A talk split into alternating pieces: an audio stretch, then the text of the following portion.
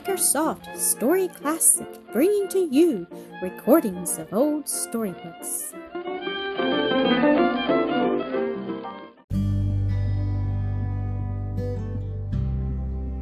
Mildred's Married Life, Episode 7. Mr. Travilla left the Oaks directly after tea Mrs. Dinsmore went to the nursery, and Elsie and her papa were the only remaining occupants of the parlor. He was pacing to and fro in meditative mood, she seated by the center table, turning over her new books. Presently pushing them aside, Papa, she asked, shall I get my Latin grammar and learn that lesson now? No, you are tired and will find it easier in the morning. Besides, I want you now. Come here, he said, taking possession of an easy chair beside the bright wood fire that crackled on the hearth. She obeyed with joyous alacrity. You're pleased with the phaeton and ponies? he said inquiringly as he drew her to his knee. Yes, indeed, papa. What does make you so very, very good to me? Love, he answered, holding her close. There is nothing I enjoy more than giving you pleasure and adding to your happiness. Tell me if you have a single wish ungratified. Only one that I can think of just now, Papa, she replied, looking up at him with an arch smile, then dropping her eyes and blushing as if more than half ashamed of the admission. And what is that? he asked. I don't like to tell you, Papa, she murmured, hanging her head still lower while the blush deepened on her cheek. Ah, but you have roused my curiosity, and now I insist upon knowing, he said, with a mixture of authority and playfulness. Now look up at me and tell me what you wish. Why would you desire to hide a thought from the Father who loves you as his own soul? Only because. because I'm ashamed, Papa. It's just that I. I wish you wouldn't make me learn Latin. With the last word, she turned and hid her blushing face. He did not speak for a minute or more. Please don't be vexed with me, Papa, Elsie said with tears in her voice. No, daughter, he answered gravely, but I see that if I would consult with my child's best interests, I must consent myself to leave some of her wishes ungratified. You are not old enough or wise enough to choose for yourself in such matters. And I am sorry that you are not quite willing to submit to my guidance and authority. Don't be sorry, Papa. I will be good about it after this. Indeed, I will she said with earnest entreaty, looking up into his face with eyes full of tears. I'm glad I have a papa who loves me well enough to always do what he knows is best for me, even when I am so naughty as to to not want to do as he says. Rose came in at that moment, and Mr. Dinsmore's only answer to his little girl was a silent caress. She came to him the next morning, before breakfast, her face beaming with satisfaction, her Latin grammar in her hand. Good morning, Papa, she said. I know every word of my lesson now. I rose half an hour earlier than usual and studied hard all that time.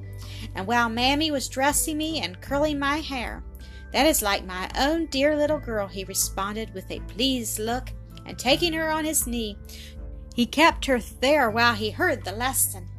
Very well done indeed, he said when she had finished. Now you see what you're capable of when you resolutely set your mind to your task. Your phaeton is at the door where you like to take a would you like about the grounds before breakfast? Yes, indeed, dear papa. I shall enjoy it ever so much now that that hard, disagreeable lesson is out of the way. We shall have a full half hour for it, he remarked, consulting his watch. Run to Aunt Chloe and have yourself well wrapped up, for that air is keen and frosty. He did not need to bid her twice, nor did she keep him waiting, but was at his side again in hood and cloak by the time he had donned his overcoat and gloves. He rode with her, but let her do all the driving. He brought her back in good time for breakfast, and she came to the table, happy as a lark, eyes shining, and a lovely color in her cheeks. Oh, Mamma, she said, we have had such a nice drive in the new phaeton, Papa and I, and he says I must drive Annis about the grounds when, if Annis is willing to trust herself to your driving, put in her father laughingly. Elsie's countenance fell slightly. I hope she will be.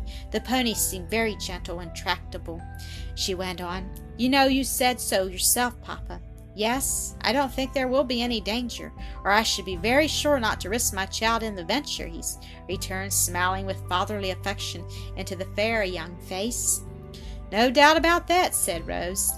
But Elsie, are Annis and your papa to be the only persons to enjoy the privilege of driving out with you in the new phaeton? Oh, mamma, would you be willing to try it? Elsie asked with eager delight. I'll drive you out today when my lessons are done, if Papa gives permission, and you will go. May I, Papa?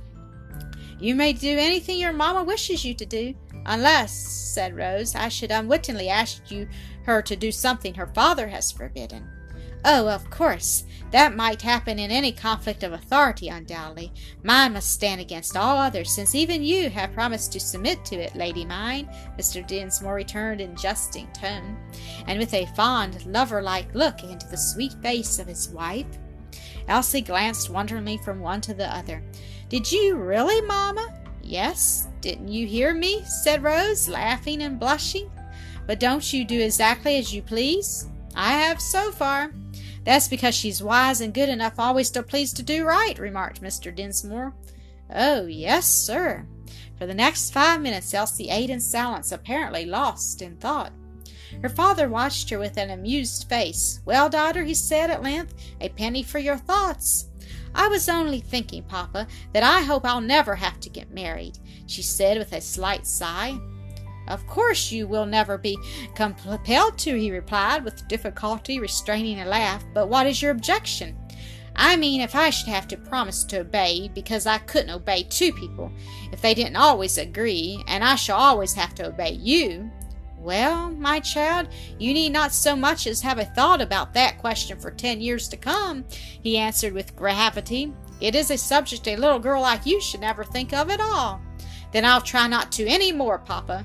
But, Mamma, you haven't said whether you will drive out with me today or not. Thank you, dear, for your kind offer, Rose answered, but I think I must wait until another day, as there are some things I wish to attend to in preparation for the coming of the cousins tomorrow. Can you not allow yourself a little playtime? her husband asked. Your company will not arrive until near tea time tomorrow evening. Well, perhaps. You will send the carriage to meet them, of course? Yes, and ride over myself on horseback. Oh, Papa, couldn't I drive over for Annis? asked Elsie. No, it would be too long a drive for you, but if you wish, you may ride with me, ride Glossy or Jip. Either one would be the better for the exercise. Thank you, dear Papa. I believe I shall like that quite as well, the little girl responded with a very pleased look and smile. For there was scarcely anything she enjoyed more than riding by her father's side. She was quite fearless and at home on horseback, having been accustomed to it ever since she was five years old. Rose was very busy that day and the next in preparations for the comfort and enjoyment of her expected guests. Elsie took a deep interest in all that was done, and gave such assistance as she was capable of and permitted to attempt. She was with her mamma in the suite of rooms intended for the use of Dr. and Mrs. Landreth, watching and helping her as she put the last finishing touches to their adornment, placing vases of flowers on mantels, toilet and center tables, looping anew the rich curtains of silk and lace, rearranging their soft folds, then stepping back to note the effect pushing an easy chair a little farther to this side or that, picking up a shred from the carpet, or wiping invisible dust from some articles of furniture. Your cousin Mildred is extremely neat, Elsie, is she not? Rose asked, taking a final survey of the beautiful boudoir. I believe she is, Mamma, but not more so than you are, the little girl answered, looking up affectionately into the slightly anxious face of her young stepmother. You think she will be pleased with these rooms? Oh, mamma, how could she help it? They are just lovely, sweet with the breath of flowers, and everything corresponds so nicely. You know papa chose all the furniture, carpets, curtains, and ornaments, and he has such excellent taste. So you and I think, at all events, Rose responded with a smile. And Cousin Mildred is lovely enough to match with everything here, Elsie remarked, sending a satisfied glance from side to side. Are you not glad she is coming to make us a good long visit, Mamma? Yes, dear, I am indeed, for though I have never met her, I feel quite sure from all your father, Mr. Travilla, Mrs. Travilla, and you have told me that I shall love her dearly. I think she will be like a sister to you, and Annis like one to me, and that we shall have oh such a nice time while they stay. Yes, I hope so. But haven't we nice times always with each other, your dear father and baby Horace? Yes, yes, indeed, mamma. I often think I must be the happiest girl in the world, Elsie said, putting her arm about Rose's waist and holding up her face for a kiss. Rose gave it with earnest affection. Dear child, she said, I hope, if the will of God be so, life may always be as bright to you as it is now. Darling, I think even your fond father can hardly love you much better than I do. Ah, she added, taking out her watch, it is time you were getting ready for the ride with him to the depot. At that, Elsie hastened from the room. As she descended the broad staircase, her father appeared at its foot, looking up smilingly at her, and held out his arms. With a merry, ringing laugh, she sprang into them and put hers about his neck. My darling, he said, holding her close, I was just coming for you. I've ordered the horses, and they will be at the door by the time you can don your riding habit.